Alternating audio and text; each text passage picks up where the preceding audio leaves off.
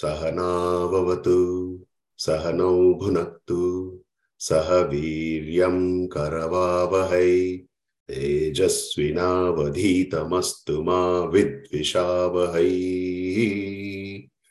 ॐ शान्ति शान्ति शान्तिः।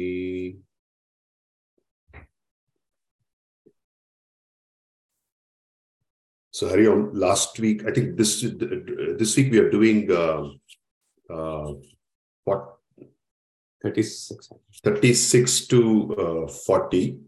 So anyone wants to chant?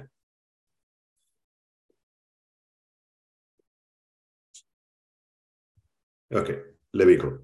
I'll chant 36 onwards. असंयतात्मना योगः दुष्प्राप इति मे मतिः। वश्यात्मना तु यतता, शक्यो वाप्तुमुपायतः। अर्जुन उवाच अयति श्रद्धयोपेतः। योगाच्छलितमानसः, अप्राप्य योगसंसिद्धिं, कां गतिं कृष्ण गच्छति। कच्छिन्नो भयविभ्रष्टः छिन्नाभ्रमिव नश्यति, अप्रतिष्ठो महाबाहो, विमूढो ब्रह्मणः पथि।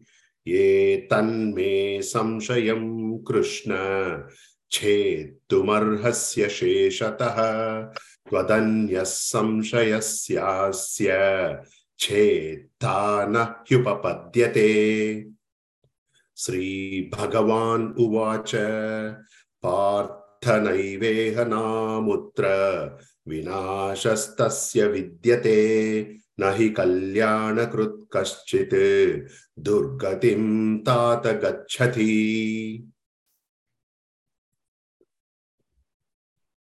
So um, that's 36 to uh, uh, 40. You know, continuing on what we did uh, 31 to 35, let me maybe quickly summarize based on um, what we discussed last week. So 31, um, 31 and 31 to 35 is basically about uh, uh, what Krishna says as to how one should start doing doing uh, one one should develop the attitude of seeing Bhagavan in everything and start start kind of you know living whatever life that one one is leading leading leading. And then he says that uh, uh, i'm just reading it off the book okay?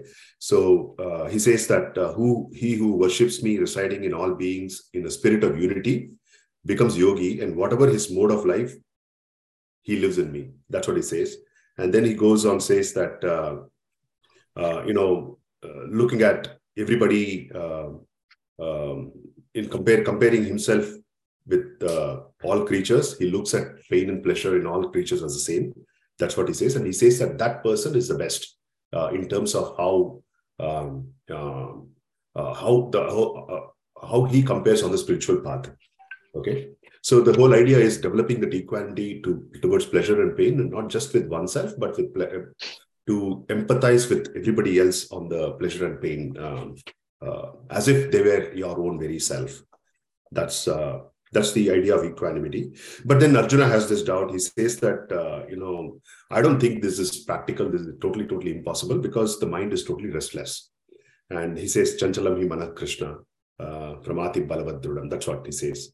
For that, Krishna says, uh, he says, absolutely, that's true. You know, the mind is completely restless. And uh, if, if the mind is restless and it's hard to control, but by uh, practice and dispassion, detachment, abhyasa vairagya, that is the technique in which you have to use to control the mind. And then um, and then the next, set of exercises is is next set of shlokas is what he he explains uh, abhyasa and vairagya i guess which is what we'll discuss today.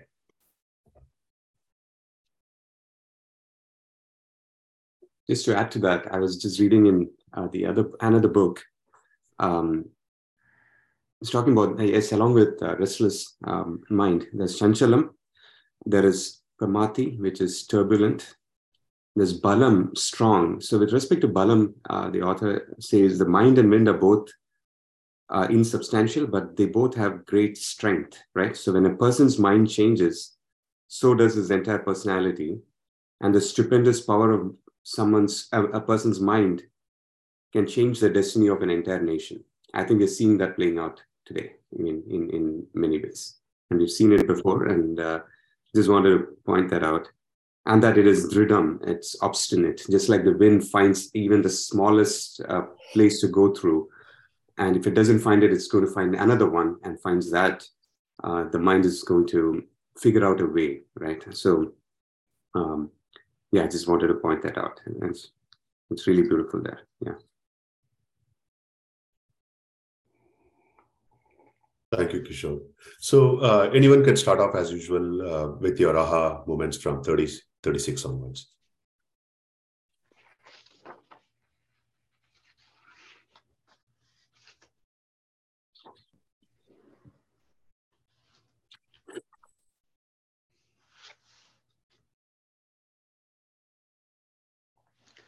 Before 36, uh, I had a quick uh, point that is on 35 so Swamiji in one of his lectures point out, points out uh, what a good teacher Lord Krishna is.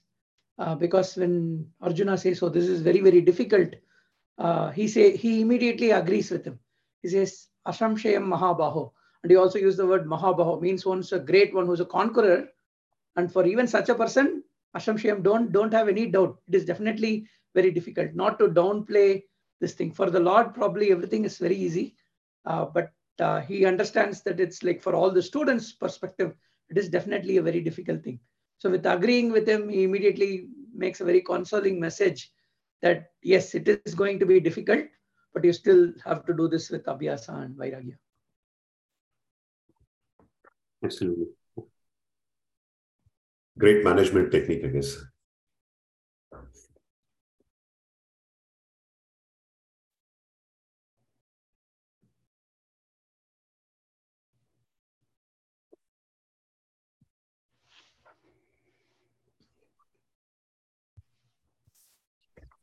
So maybe you know I'll just uh, uh, uh, just kind of kick off this thing. Let me just get the mobile. There's something that I, I noted down when I was listening to another lecture, which uh, let me just look it up.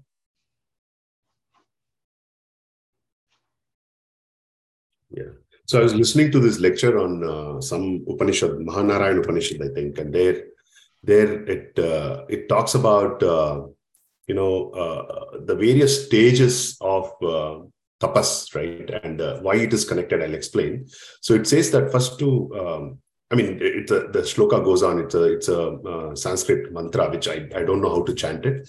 So it says that uh, first what what you need to understand the uh, the reality that, that you need to understand that that itself is tapas. So which is yoga. Like you know you need to know what is the goal that you're driving to, and then then once you understand it then you need to uh, start living that life. That is also another tapas, right? And then uh, for you to live that life, the mind has to be peaceful. So that is the mind being peaceful is also a tapas. And for the mind to be peaceful, the sense organs should be withdrawn from external to internal. That is also another tapas, it says. And then for the sense organs to be withdrawn and to rest within yourself, there are certain techniques that you use things like you know danam and then certain food control and then certain uh, uh, uh, and then uh, danam tapa yagyam which is which is uh, you know sacrifice. And then it says practicing uh, that everything is brahman. So the the the mantra goes something like rutam tapas satyam tapas shrutam tapas shantam tapodamaha तपश तपशमस्तपो दानम तपो यज्ञम तपो भूर्भुवस्व ब्रह्मै तदुपास सते तपः I'm sorry I, I pronounced it terribly. I apologize for that, but I just want to break the words to uh, help you understand the sequence in which it, it shows. You know, what is the what is the step one, step two, step three, step four? And if you look at it, you know, in this entire chapter, I think we've been doing exactly the same thing. You know, if you re, if you recall the previous shlokas, it says that first you go to sense control and then mind control and all that uh, body control, you know, sitting straight and then sense control. That was pretty cool.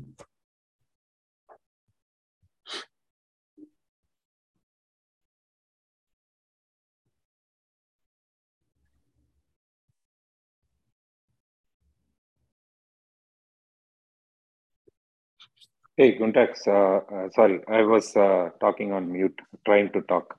Um, let me just come back. I'm doing some karmas in parallel, uh, which I have to get done. But uh, so I was listening to, um, I, I, just want to add to what you said and what Krishna also said. I was listening to uh, um, Swami Ji's lecture on the one of the Upanishads, Chandogya. Uh, yeah, it's a Chandogya Upanishad. Uh, and there are whole bunch of, sto- sorry? Um, there's a whole bunch of stories in that uh, Upanishad. It, it's like extremely intricate. Uh, it's one of the more intricate ones, I think, out there. Um, in the sense that all these stories are so symbolic. Um, and um, and we were also talking right when we were editing when you were editing the my book uh, you were saying that uh, you know how how is this um, the transition uh, i was talking about the transition of krishna from uh, from a friend from a charioteer actually from a charioteer to a friend uh, to a guru and then finally bhagwan right so there are like a lot of transitions happening and how he does it beautifully. Uh, although he wants to get to that guru status pretty quickly, uh, but he lets his disciple or uh, friend slash shishya uh, just vent all his feelings first. Uh, he listens actively. Active listening is there, uh, which is extremely relevant, right? Um, he also does this what krishna was exactly krishna k2 was saying um, he he agrees with his disciple what he says. Yes uh, i know the mi- mind is a monkey mind. Um, i know you have you will have doubts about it. Yes I, I completely agree with that. And in the, i go back to the this upanishad. So i listened to the story very recently. Um, this prajapati was basically uh, brahma brahmaji uh, the creator and there's devas and asuras and they uh, go to prajapati and say hey we hear a lot about this atma thing and you explain the benefits of learning about the atma and uh, you know uh, understanding it properly which means it gives us like amritam and immortality and all these other benefits like abhayam and so many other things complete knowledge ultimate truth and all that. So we want to learn it from you so they, uh, so Prajapati says, okay, stay with me for 32 years. And, um, and so they, they stay with Prajapati for 32 years. And then uh, at the end of the 32 years, they go back, they, they have to do seva for 32 years with, with their guru. The, at the end of the 32 years, they go back to Prajapati and say, um, so, so tell us what the Atma is now. And uh, Prajapati says, go and look in the water. And what, what do you see there? That's that's the Atma. So they go and look in the water and they see uh, they see themselves, their physical body, and they come back and say, "Yeah, this is what we saw. So this is the Atma, right?" And Prajapati says, "Yes, that's the Atma." And uh, and then they they go off. Uh, then, but but the thing is, the way Swami Ji describes it is really beautiful. Just as they are walking out, uh, Prajapati kind of uh, uh, just makes a random statement some people uh, just don't get it. The equivalent of that okay? Um, the asuras listen to that statement the deva uh, indra also listens to it. There's there's one representative from each of them. Indra listens to it the uh, asura i think is virochana they listen to it and virochana is like yeah yeah i know some people don't get it but i got it. You know and he goes and preaches to the entire asura clan that this is what the atma is you need to worship it so, uh, so from that time onwards, asuras, what they do is they always worship their own self, like their physical body. So you'll see that they have a lot of mirrors and uh, they'll have uh, like what we call alangaram, like they'll decorate themselves and they'll put makeup and everything. uh, of course, Indra, he goes away and he thinks and he comes back to Prajapati and says, wait a minute, this is not it, right? And, and then Prajapati says, yeah. and he keeps quiet.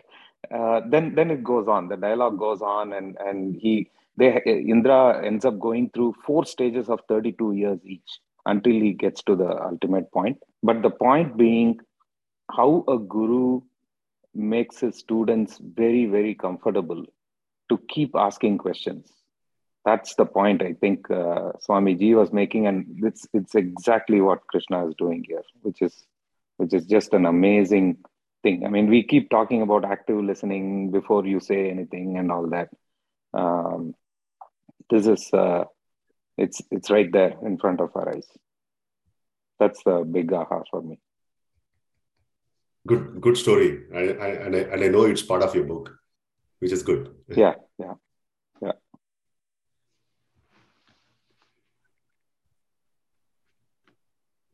The word this, you know. Sorry, go ahead, Satya. No, no, no. Please, you go ahead.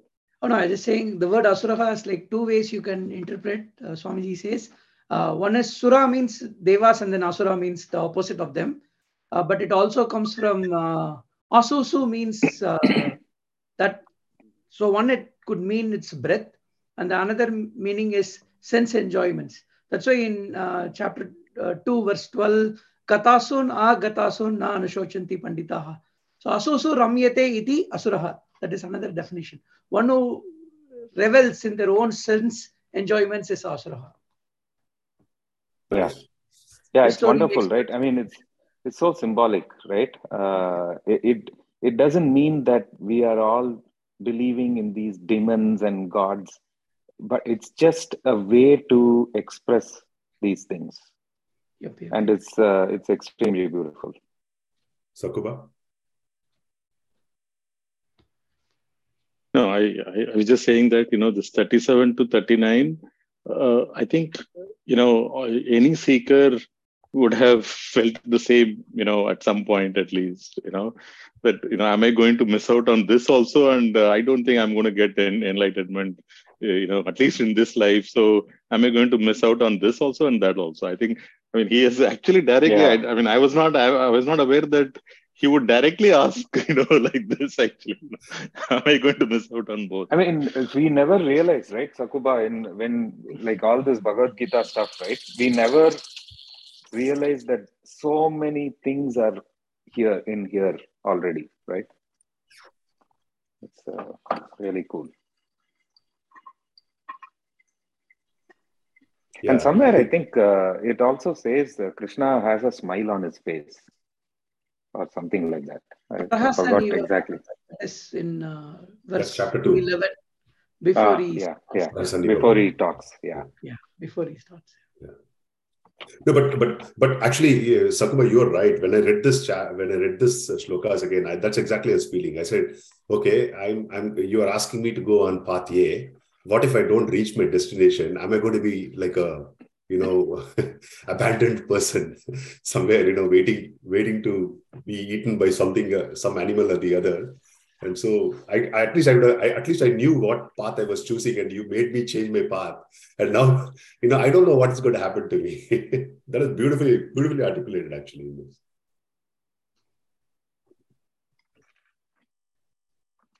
And uh, maybe back then, um, there was also this thing that if you take like monkhood, it's a one-way path, right? So it's it's also possible that people don't typically come back into society and then uh, is this the right thing or not? I mean I, I lose what society has to offer and at the same time i don't get to go beyond. So am, am i stuck in this no man's land? Was it a one-way track in those days not i'm not always is you can never come back from sannyasa there's like some very very very harsh words that goes on to say once you go don't try to come back to okay. any other ashrama yeah So on this strive uh, rightly, uh, sorry, go ahead, Mukund. Go, go ahead, Satya.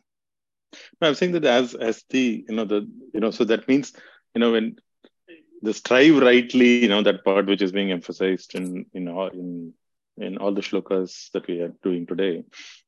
So if I, uh, you know, I mean, it, it, it, it, does it give you some leeway that, you know, as long as you're not really doing completely something adharmic, you know, you can still go ahead and enjoy what, you know, the smaller uh, things in life. Is that, is that, uh, yeah. not just smaller things, even bigger things also one can enjoy. Yeah. There's no, nothing, nothing wrong with it.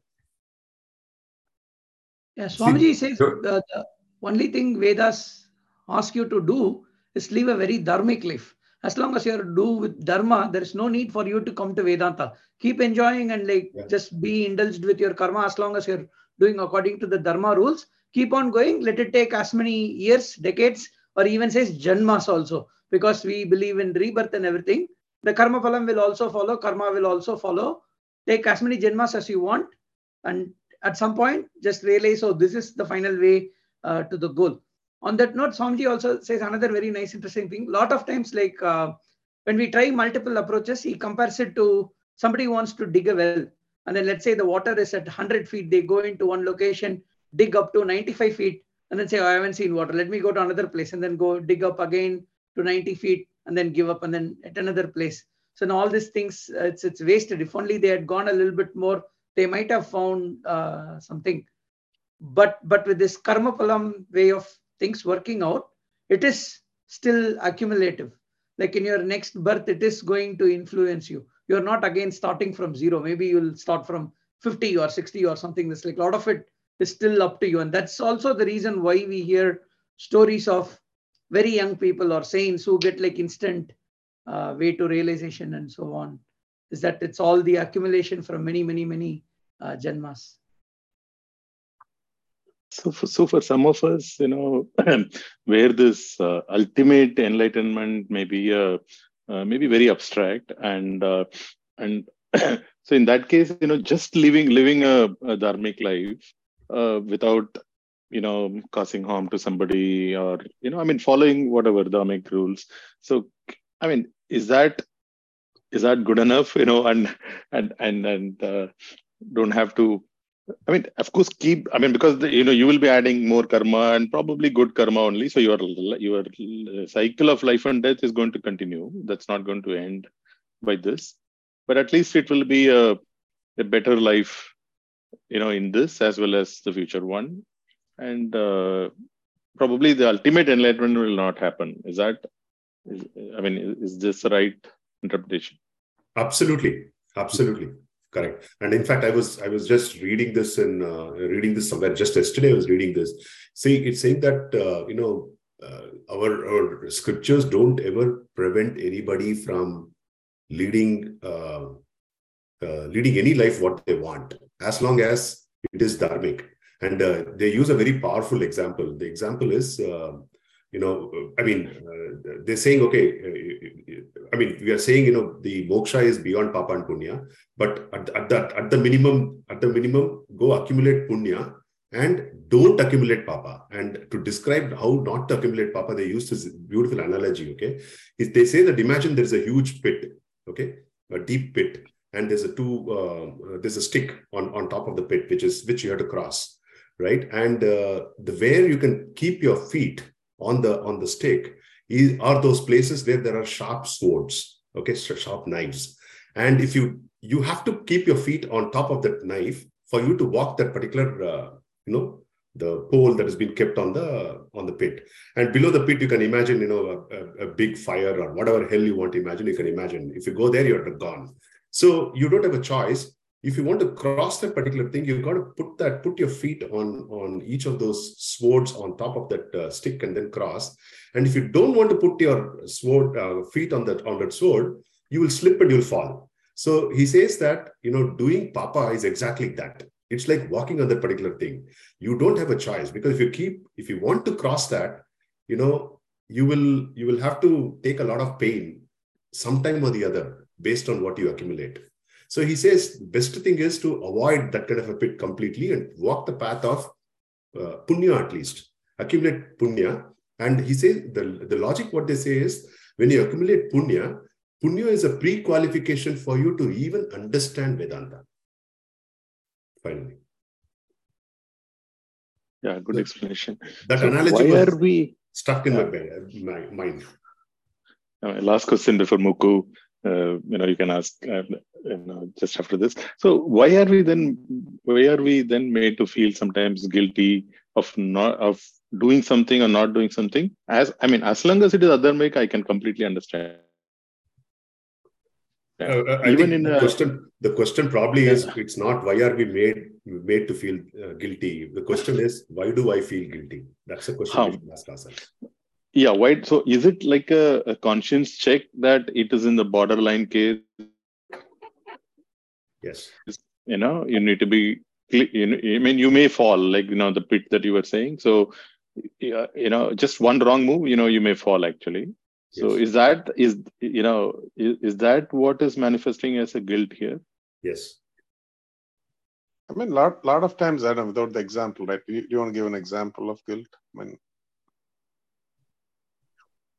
is It's, it it's a simple. mangoes? Yeah, yeah, exactly. Yeah, or- exactly like you know for example i i you know uh, last couple of times you know i have missed uh, say you know ekadashi fasting okay so i mean instead of uh, going into why did i miss or there maybe i mean for some reason i would have missed and then you know the the guilt makes you more uh, uh, I mean, makes you more upset actually. Uh, not, I mean, not the fact that you know you missed it because there were there was something uh, in, in in spite of your best efforts, you know, uh, you could not do it.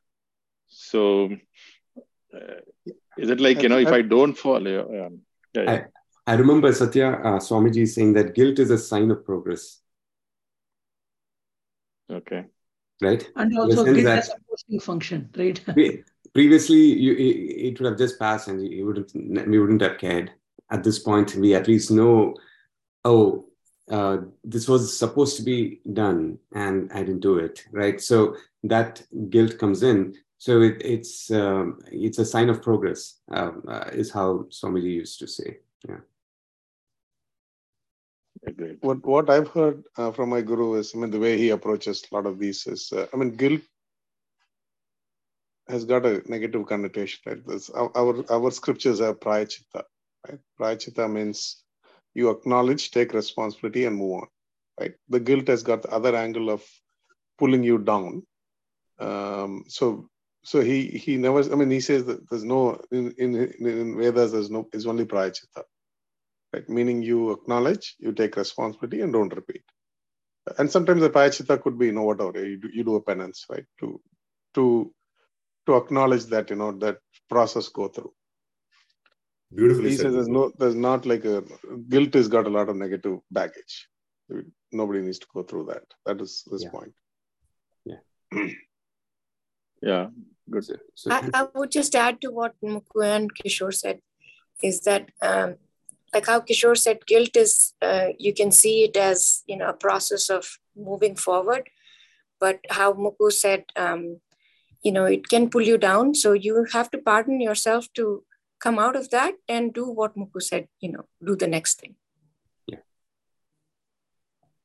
Yeah. This and is to Satya, you- Atmanyeva, you- At- Atmanyeva, At- Atmana. Atmana Uttaret, tushta. Uttaret, Uttaret, Atmana, Atmaneva. Atmaneva Atmana Tushta. Yeah. And then another is Udaret Atmana Atmanam. Yeah. Lifting oneself by our own self. Mm.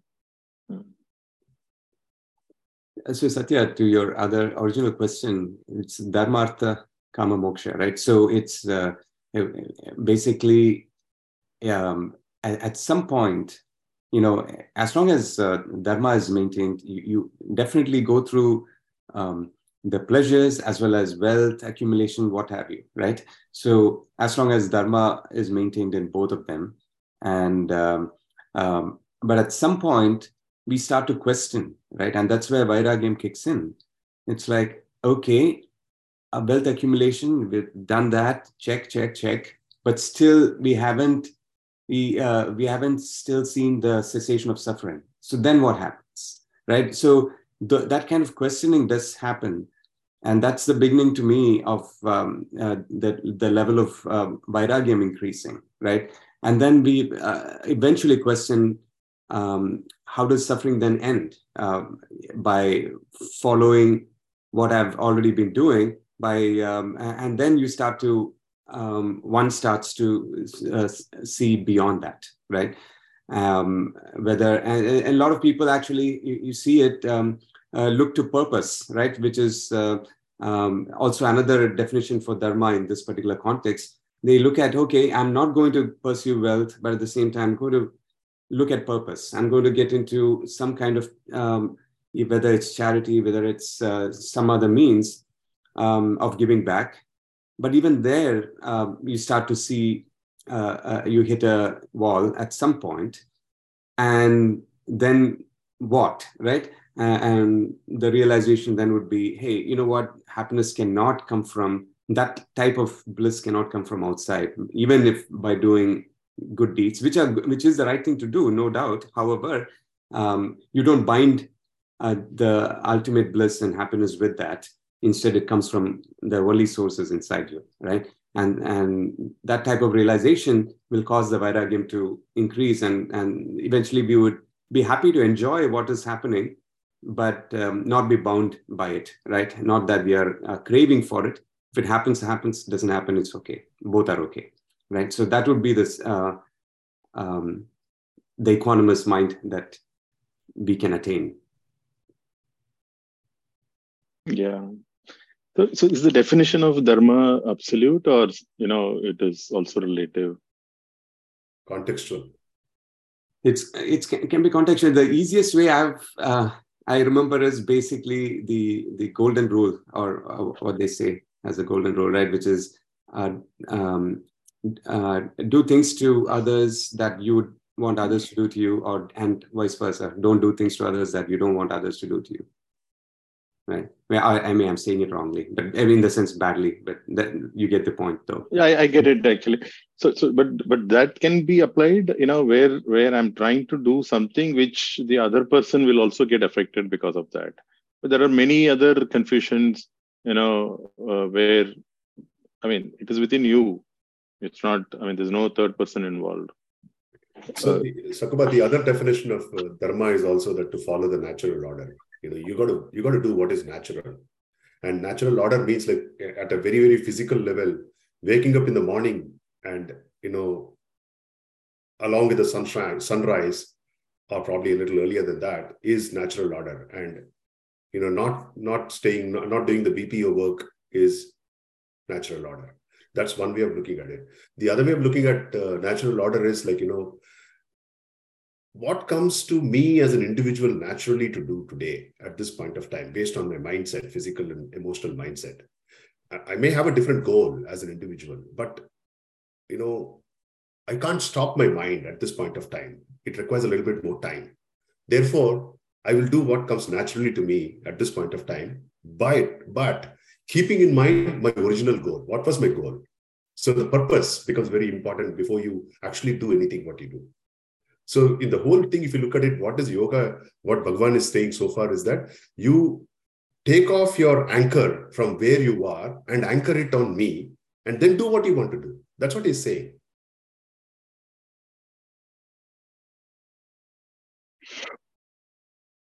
Yeah. I think one other comment I would have, Sukuba, I think from what you said is you, I mean, the, the kind of underlying I mean, thought current you are having is, oh, enlightenment is far away, right? Kind of idea.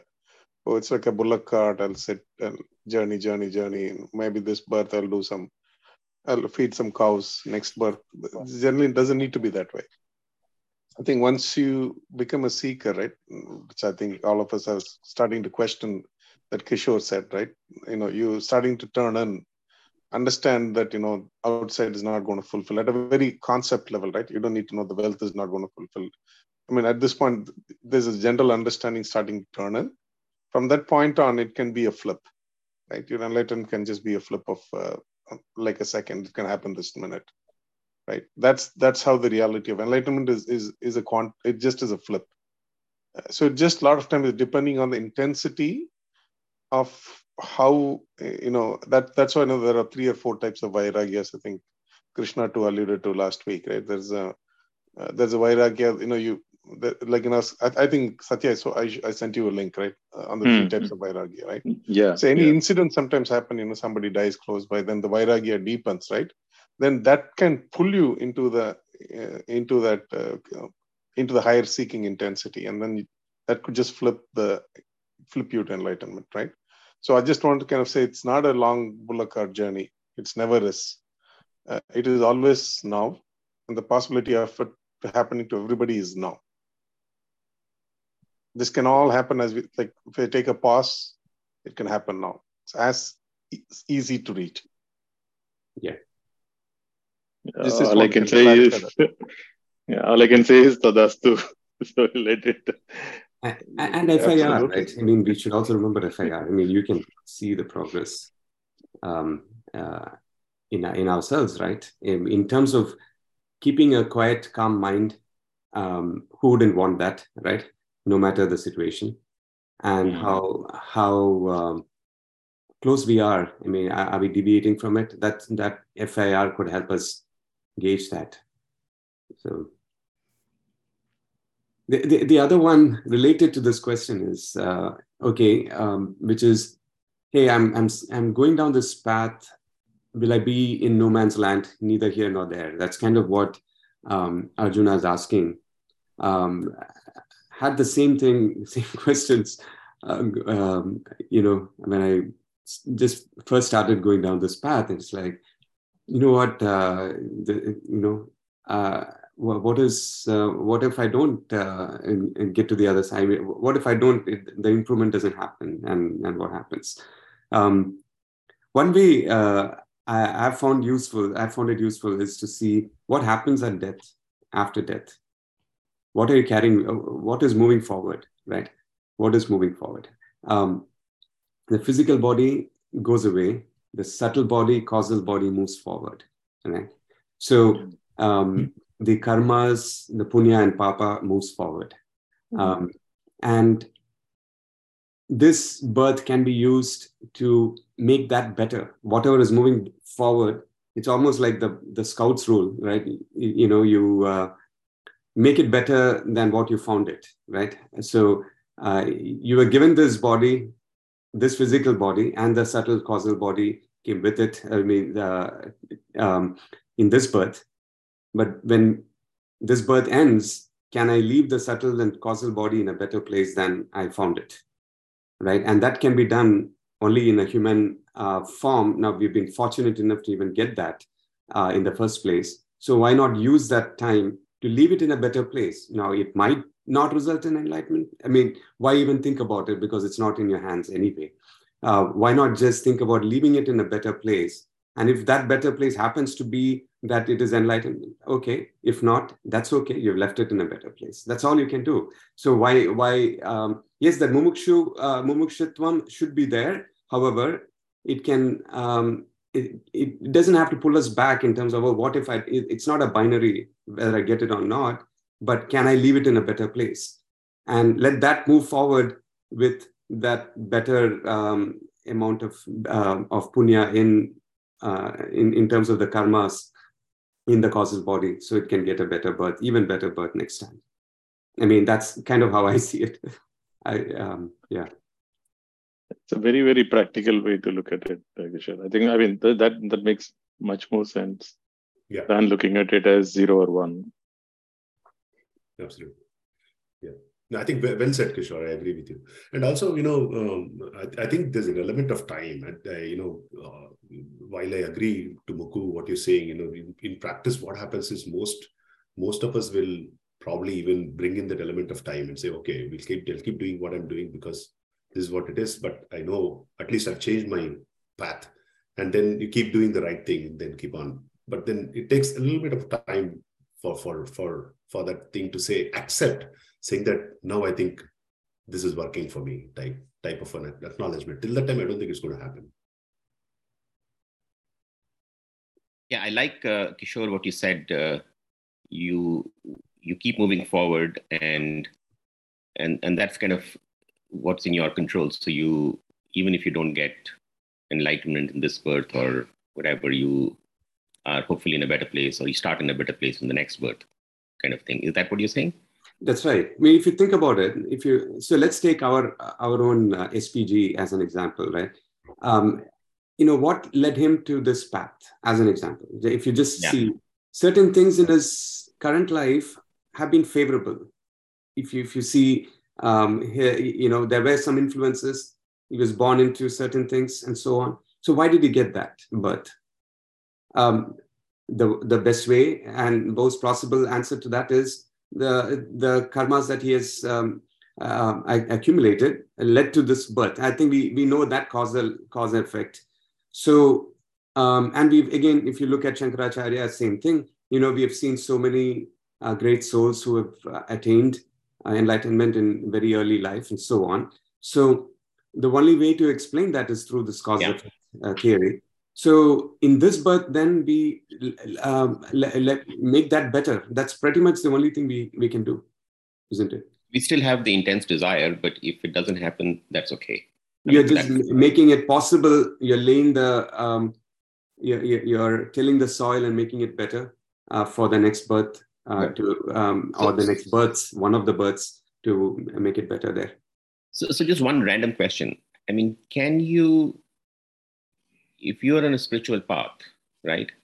Could you regress spiritually as well? Uh, you know, or is it like once you get to a certain point, you will you got there, and so you kind of keep moving ahead. So I, I don't know the answer. I, I remember some conversation in the past, but that's something which certainly occurs in my mind. Yeah, definitely you can regress. One can regress. Uh, actually, all the uh, various stories of sages, like for example, Vishwamitra, he's the for Gayatri Mantra itself, he came up with it, right? But then he regresses and then falls for uh, Menaka, and then all the thing happens. Uh, and Swamiji says it's not meant to be taken in a negative way, but more saying that even for the greatest of sages, Kama Yesha, Krodha it could happen. And like in one second, you can follow from that. So they kind of sacrifice this sanctity of all the sages to prove to the point it can happen to the greatest of beings that we should be uh, very, very careful. Vigilant.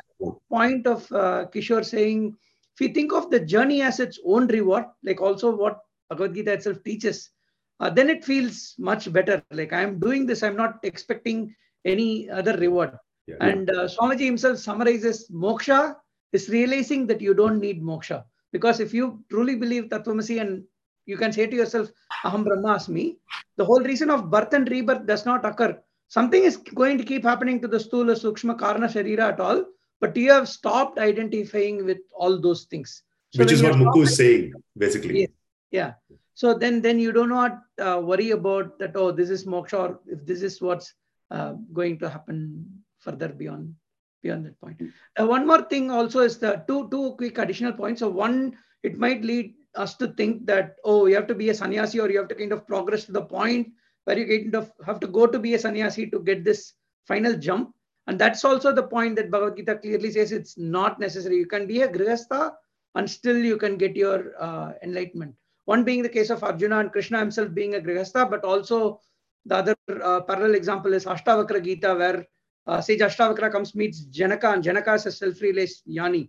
And uh, he even teases him, hey, you are still being a king, you are enjoying all your army and food and palace and everything why do you just say that you are self-enlightened and he tests Janaka and Janaka gives all the reasons and then Ashtavakra doubles down and explains that's good. So the other very convincing example that you can do it in this life now uh, with being a Grihastha ashrama itself, you can do it's a realization.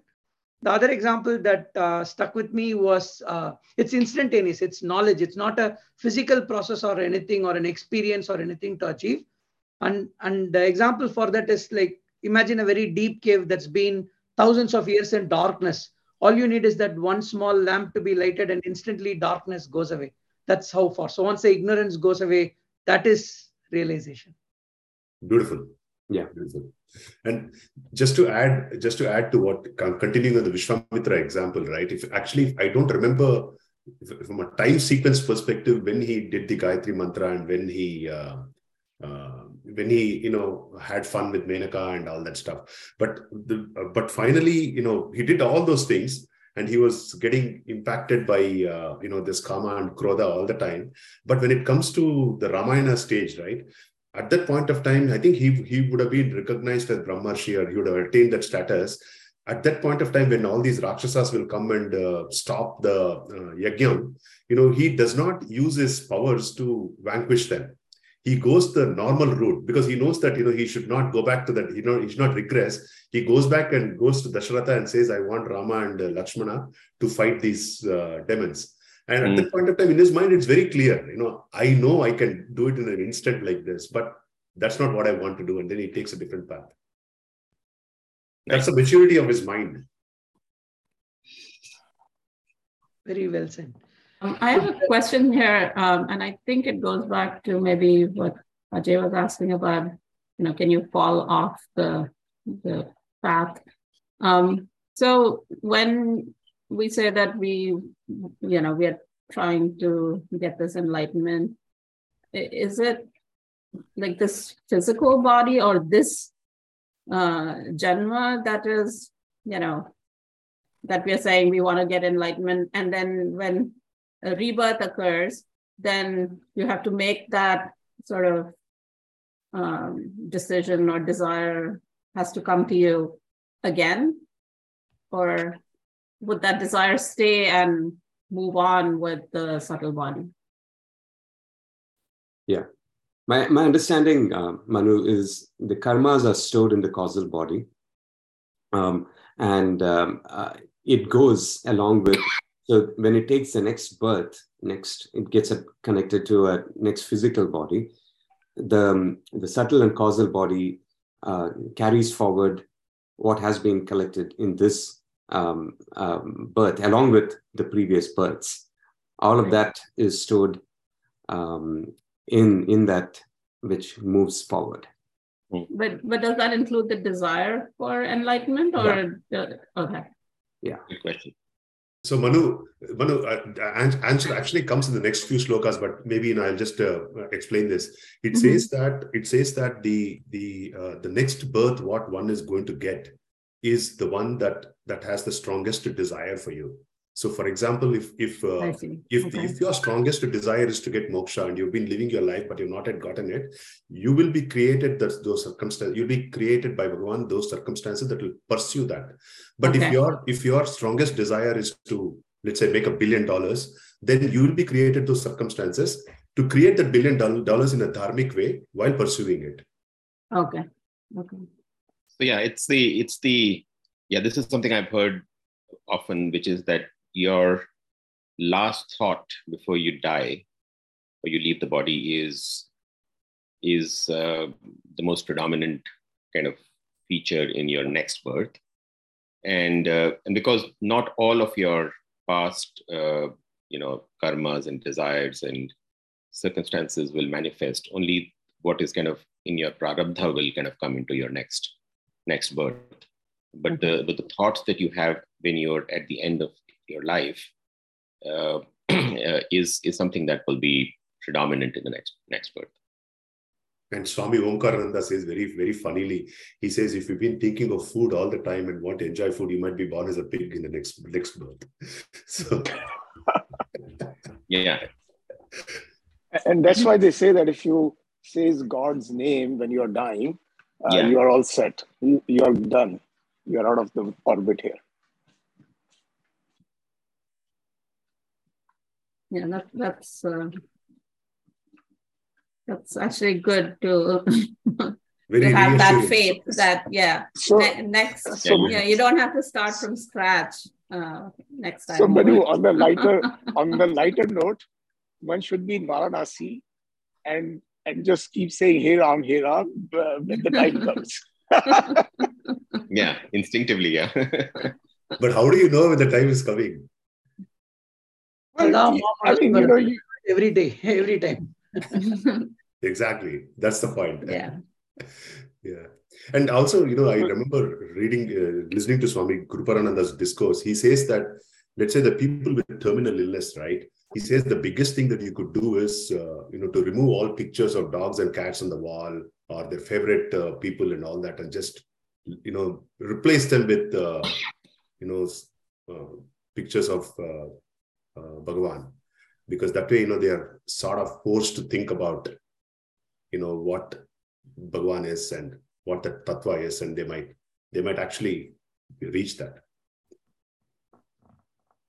Seems practical suggestion to me, actually. Yeah, but you know, without yeah. uh, a level of knowledge like what we are going through, it is very hard, right? The, the predominant one um, uh, would be fear. And, um, you know, when the end is near, it would be fear that I don't want to, I don't want to die, right? But um, yeah, I mean, and that's why I think this would be a very, uh, so even if you had heard that, yes, I should uh, utter uh, uh, Bhagwan's name or something like that, it would be completely vanquished by the fear and the desire to live. Yeah. Although my sort of, uh, and again, I read this somewhere, is that most people apparently, when they are about to die, or maybe not die, but when they're in discomfort, or if they feel like this is kind of bad place, would typically kind of say something around sort of either you know Hare Krishna or Hey Bhagwan, yeah, or you know Hey Ram or whatever, right? Apparently, that is a predominant sort of thought which comes to a lot of people going through not necessarily facing kind of death, but just facing a difficult situation. That's again out of fear, though. The underlying uh, underlying emotion is fear. Perhaps, perhaps. So Ajay, you're right. If it is out of surrender, then it works perfectly fine. And then yeah. you switch the path. But if it's not out of surrender, then yeah. there's a problem. Yeah. Yeah. And, and, and, you know, I'll tell you what my experience, my personal experience is that when I'm ill and I feel like my faculties are kind of curtailed and I'm not feeling good, I'm feeling miserable. You know, the thought, I mean, I, I say this all the time, you know, hey Bhagwan, right? And I don't know whether it is fear or is it i don't know whether it's surrender either but there is some some some emotion i don't know what that is to be honest let us know when you know it yeah no i i i, I kind of when i reflect on it I, I inevitably do that. And yeah i mean whether it's fear or surrender is something i need to reflect on to be honest.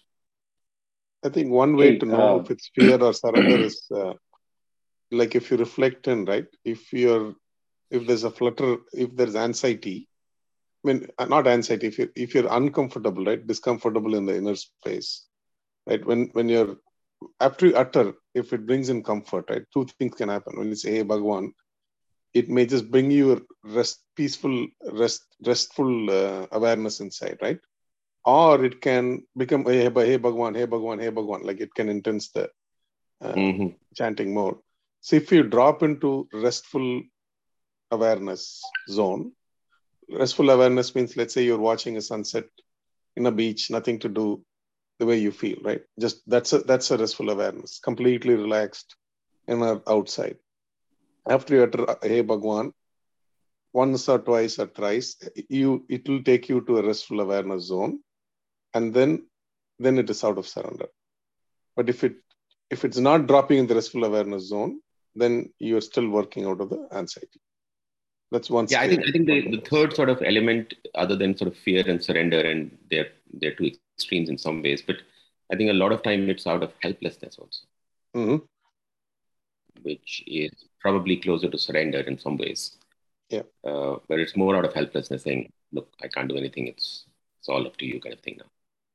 See, I think no, no, the key helplessness is, the... is not closer to surrender. Helplessness is inactivity, leads you to inactivity, but helplessness um, uh, with the intense knowledge that there is somebody else to take care of you is not helplessness actually. That is surrender.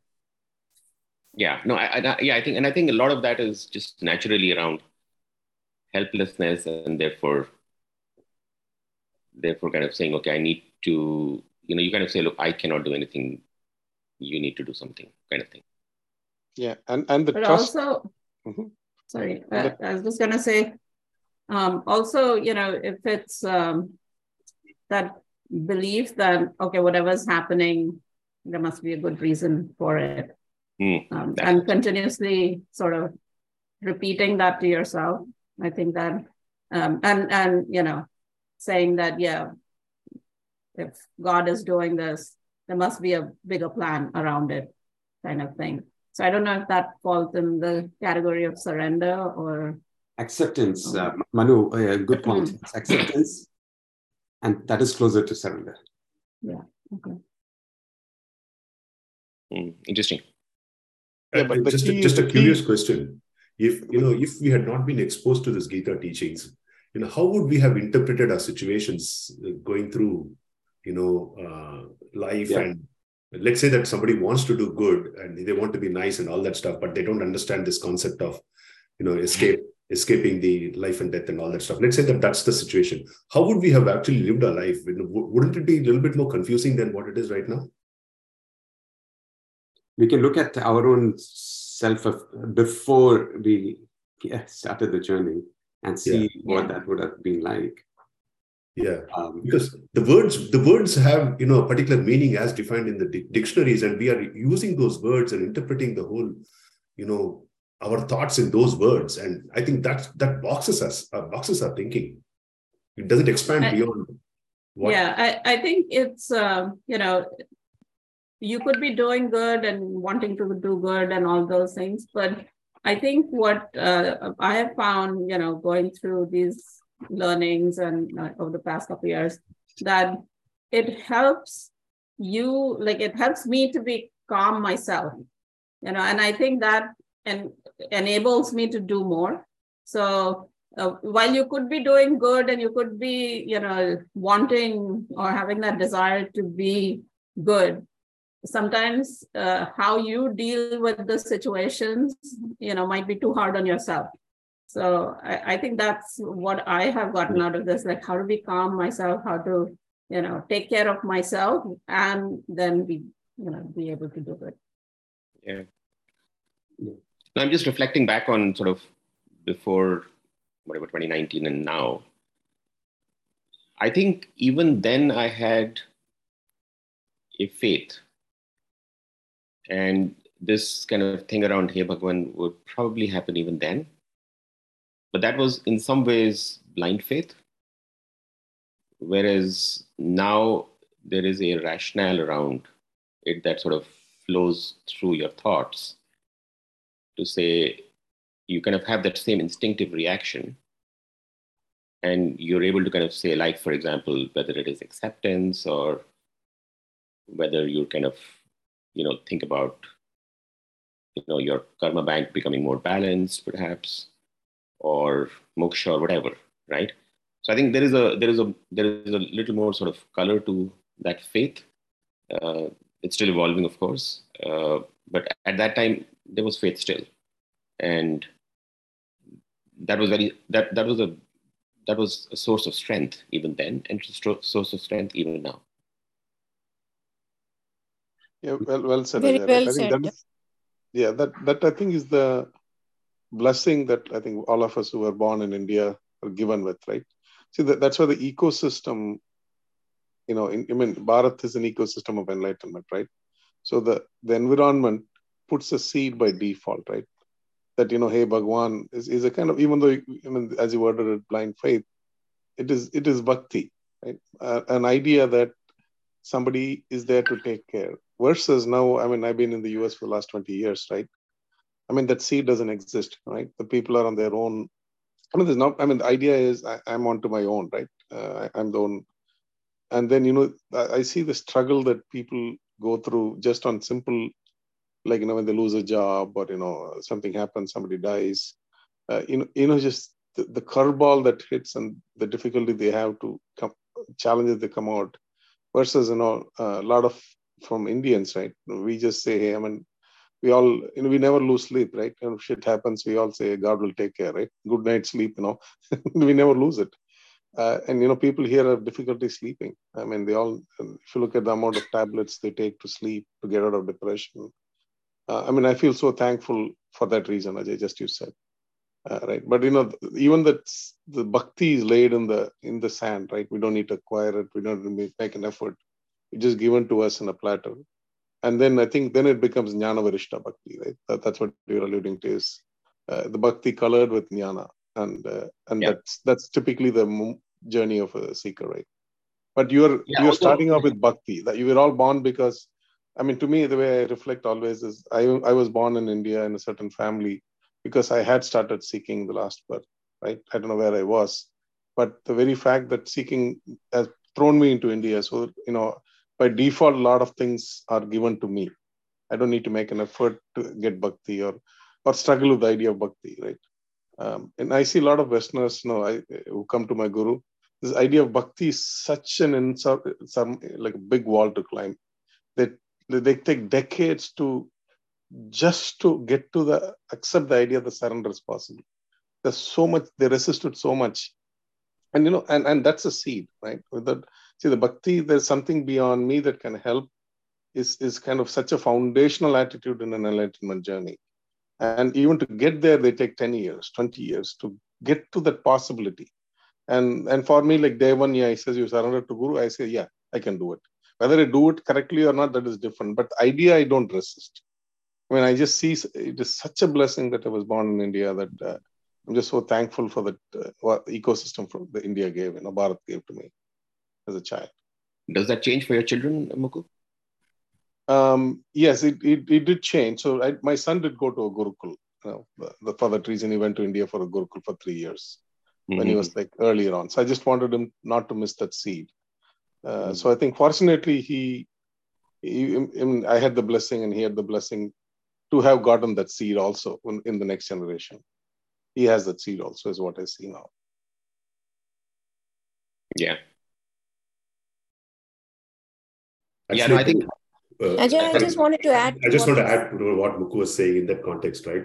So uh, several years back, I mean, um, Mukku's kid and my kids, all of us, Uday's daughter, all of us, all, the, all of them were very, very young. We all took a trip, okay, to uh, Kerala. And there was a group photo, and uh, my mom looked at that photo and they said, This kid, pointing to Mukku's son, right? This kid is different. She, she said that long back. Interesting.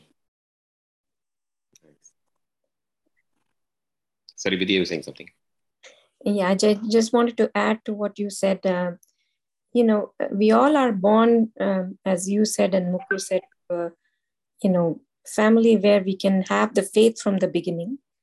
But I think after reading, like how you said, it has become stronger. So I can say, you know, in from Vishwas, it has gone to Drida Vishwas, you know. Mm. So I would use that word to make it stronger. And um, if we can see everything with that Drida Vishwas, then we can reach to a place where we are trying to reach and not having that fear of this Janma or any Janma, right? So that Janma concept goes away. Um, and not even wondering whether we are in any part of the world, you know, um, we can just focus on our Drida Vishwas. And with that, you know, what I would say is even though I've been here for 25 years in US, I have that Drida Vishwas that my kids would be fine. And I see them slowly changing. Um, it's not a very quick one. I didn't do what Muku did with his kid. Um, but I do see that, you know, for example, my daughter from her college, she said, Oh, there's a retreat for Sri Sri Ravi Shankar. Do you know who this person is? Does your uh, you know friends from BITS Pilani anybody goes go mm-hmm. to that retreat? So she was very clear in her thinking. And i didn't ask her to go and do anything like that. And i said yes these people from my BITS Pilani gang they do go. And i didn't say more than that. And then she, let her decide what she change wants. my voice in the google home app. At the top right tap your profile picture Okay. So, and I do see similar um, information I get from Manu's daughter too. So I'm like uh, so intrigued that how once we do at our home, how it disperses outside. And sometimes I see in my environment, like my next door neighbor, she is a Christian, Jody, but she every time comes to my you know, Diwali or any celebrations, and she will take haldi kumkum. And we will talk very simple, you know, heart to heart conversations where there's no discrimination. There's just you and I and that power. So it's, it's, uh, so I would just say that, you know, keep that Drida Vishwas in you and it will happen.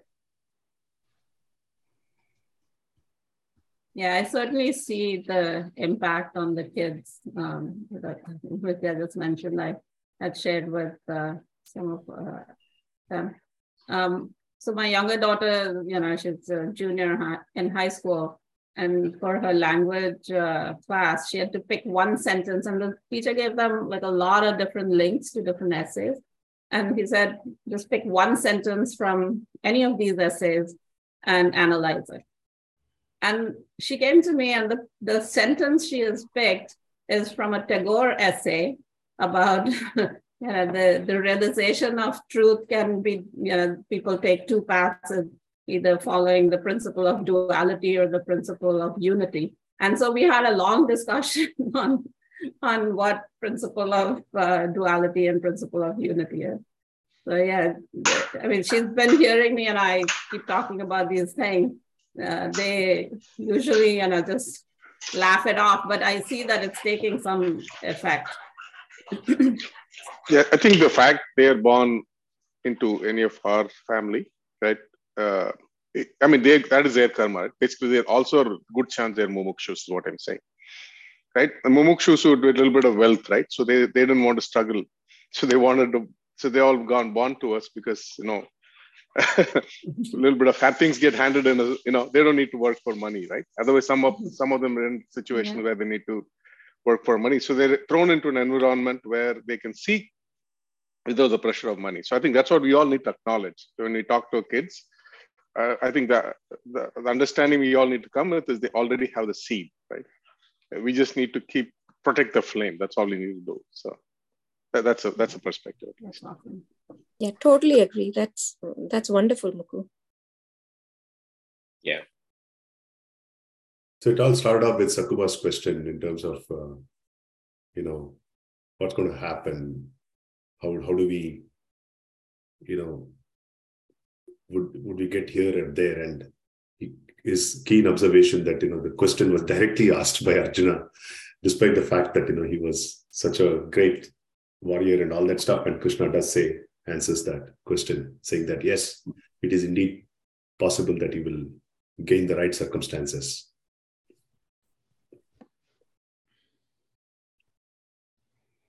Yeah, much like sort of everything else that we hear in the scriptures and the various lectures that, you know, like Swami P says very often that only 5% of what we want is in our control, right? And 95% is circumstances, prarabdha, whatever else. I feel like even in our path to mumukshutvam, it's, it's the same actually. It's only 5%. I mean, there are a lot of circumstances that will determine whether we get there or not. Uh, it's a flash, as Krishna was saying. Uh, but it's a 5% that we control and we need to focus on it much like everything else that we that we do. I think that's the self effort that these slokas talk about. You know, correct. exactly. so it's not like you know everything is in my control. I will achieve it or not. I just need to do my bit, and the universe will connive to get us to the other side. Correct. Correct. Yeah. But, the, but that is why that acceptance or that having that faith that whatever's happening is is all right. Yeah. You know, is the right thing yeah no absolutely. I mean that's that and, and again, again between sort of like you know before and after i think that is a big big realization because yeah. these questions that we have spoken about once like you know, why has it happened to me or why couldn't it have happened differently? They've gone away from my head now. Mm-hmm. because i used to kind of really kind of reflect on the past and how could i change it and this was like just not the right thing and i have done anything wrong to deserve this all that kind of yeah. you know regress re, you know past past life regression kind of stuff right or past karma regression i think that's kind of the other thing which has really changed yeah i think to put in words of uh, the, the karma yoga Sishwara Prasada Buddhi. We kind of go more towards that. Not only just I accept it, whatever happens, but accept it with a joy, saying, if this is what Bhagavan wants to give at this point for me to better myself, learn from this experience, then that's a great way of looking at it. And Yeah, in fact, from Swami Dayananda's first book that we read, and some of you were not uh, in the group at that time, actually these two words, you know, Ishwararpana Buddhi and uh, the other one, uh, Prasada, Buddhi. Prasada Buddhi, right? Those were like to me the big takeaways from that 200 pages. And uh, yeah, and it's not even, uh, for example, you know, it's Ishwar's kind of will I kind of look at it as very much like this is the consequences of my actions. Right? I mean, in, in a way, you can kind of put it on Bhagavan, right? But that's not fair almost, right? this is my doing, right? Whatever is happening to me. So, no, but it, it's your doing in um, and combined with whatever else is, you know, because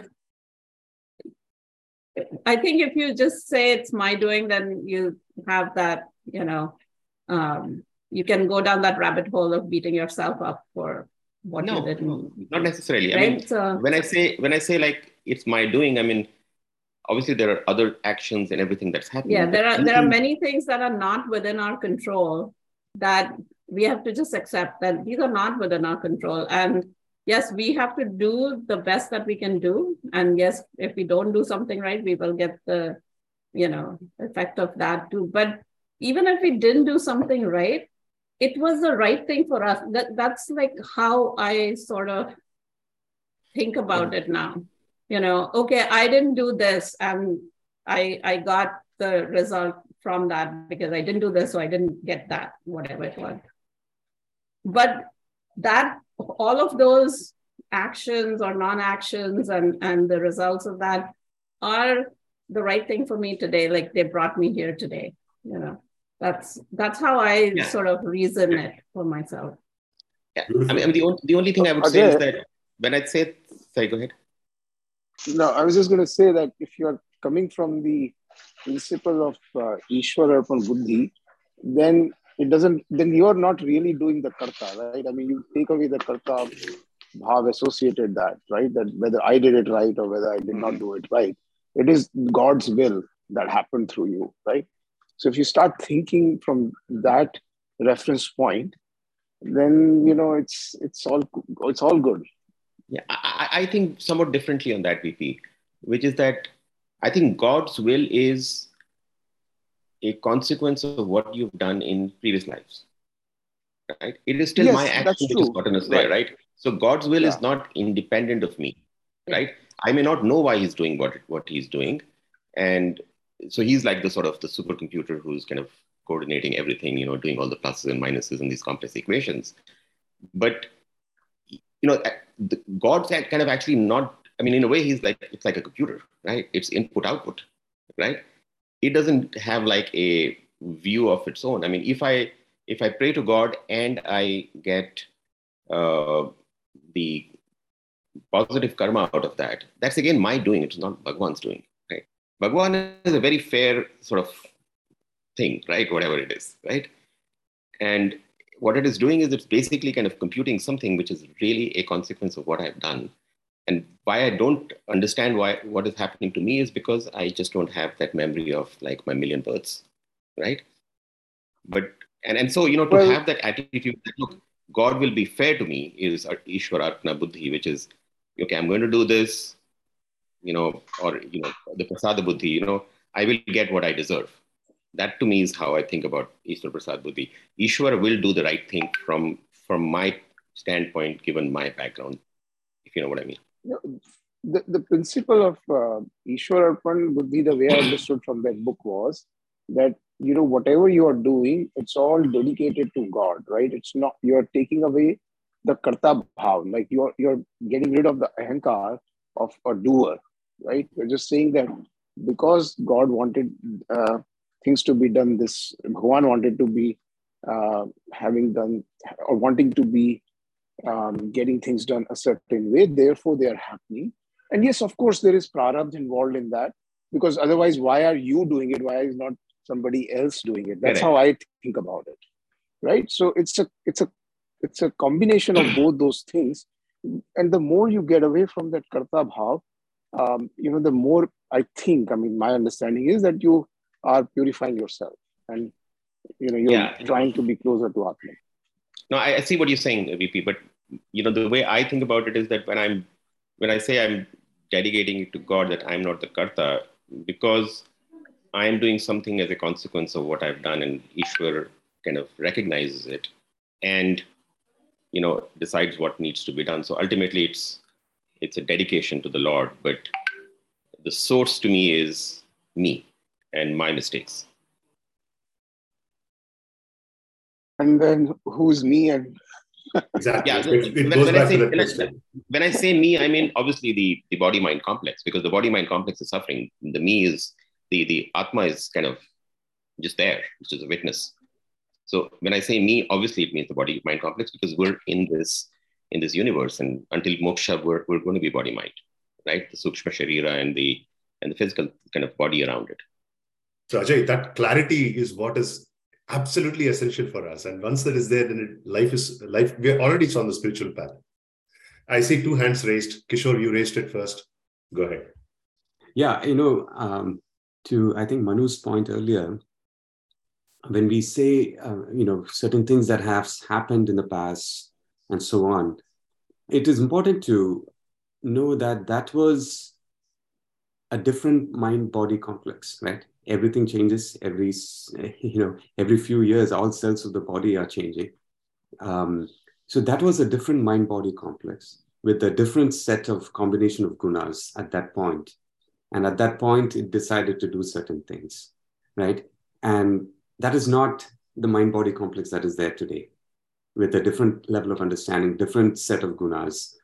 Um, so, yes, there is that commonality that it is it, is me, but that commonality, um, but otherwise, the mind body complex has completely changed over over time. So, um, when I look back, uh, that understanding helps me say that hey, that that was a different me uh, at that time that did this or did not do something. Um, so yes, I, I bear responsibility and uh, accept that that's happened and move. It's uh, it, you know everything, and we can uh, assign other things to things that we have done. So it's purely uh, what it also helped me is to understand that it's purely our own. We are ourselves responsible. There is no assigning blame or anything to any anybody else, including the concept of God, which I um, uh, it is purely us, purely me, and what I did is my own responsibility, or did not do is my own responsibility. But at the same time, there's no blame, there's no guilt because that was me then.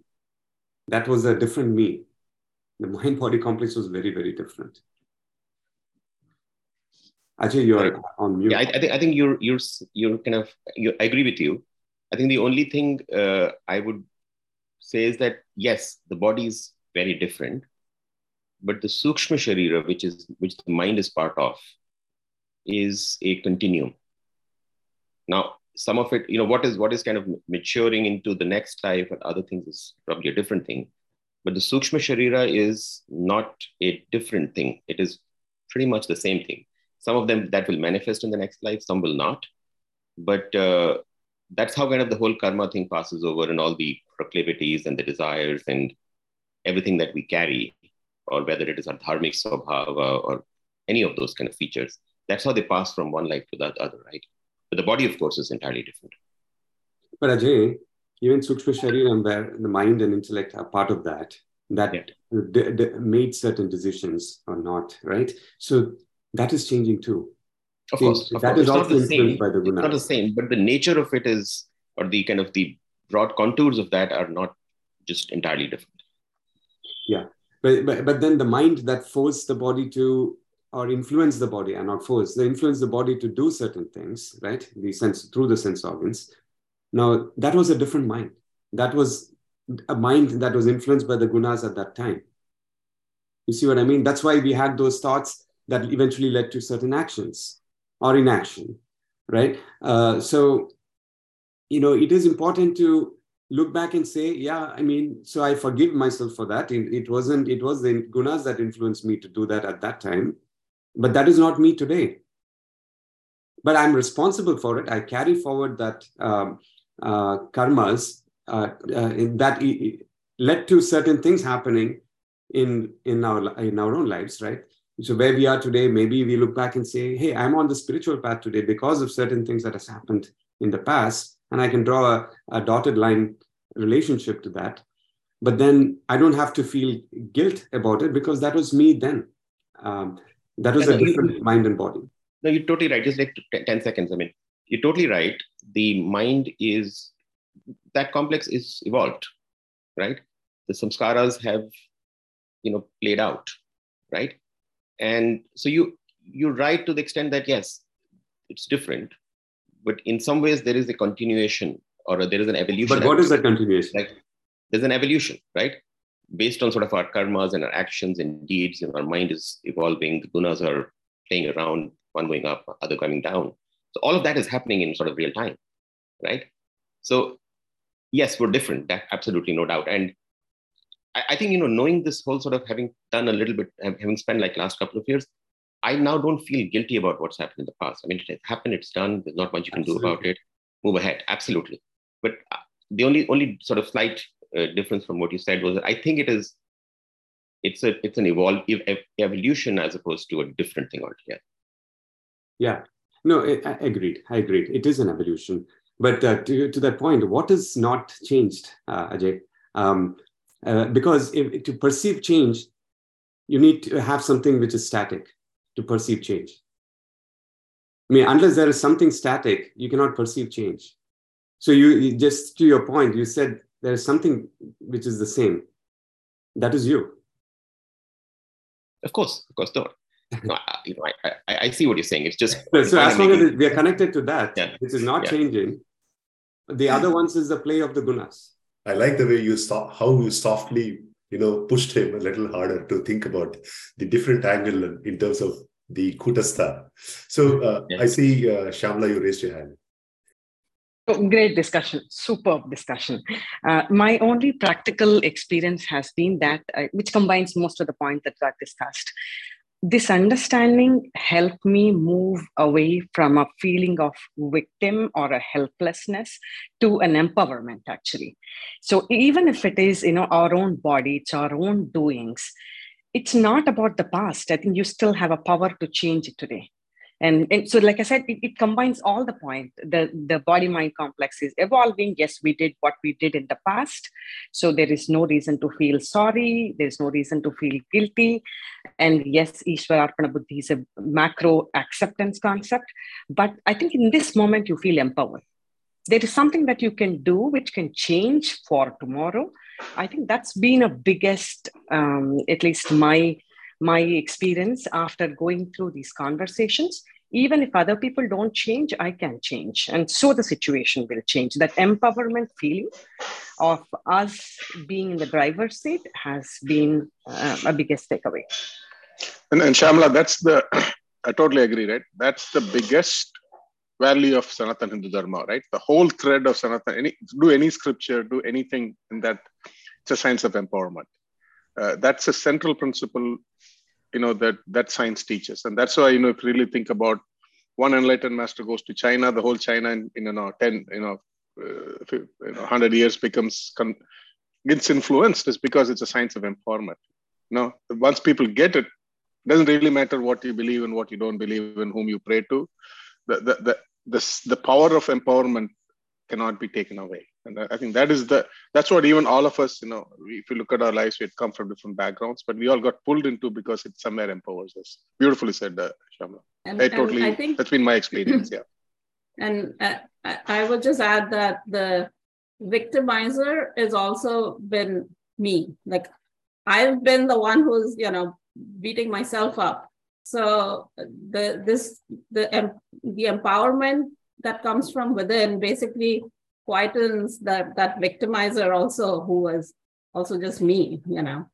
So i, I think it's it's just yeah just awesome. I totally agree with you Shamla. awesome. Great discussion uh, 733 i think uh, we'll take a pause and maybe complete the last few slokas uh, by next week. And uh, you know we will we will we will we will probably summarize I guess at that point of time, let's let's reflect on how this chapter six is helping us out in terms of our own personal journey. I think that'd be a wonderful uh, summary of what what we'll see. Um, so with that, you know, the one thing the, the one thing that I want to say is that uh, you know, I read this book long back, and I think I posted it uh, in, in our group as well.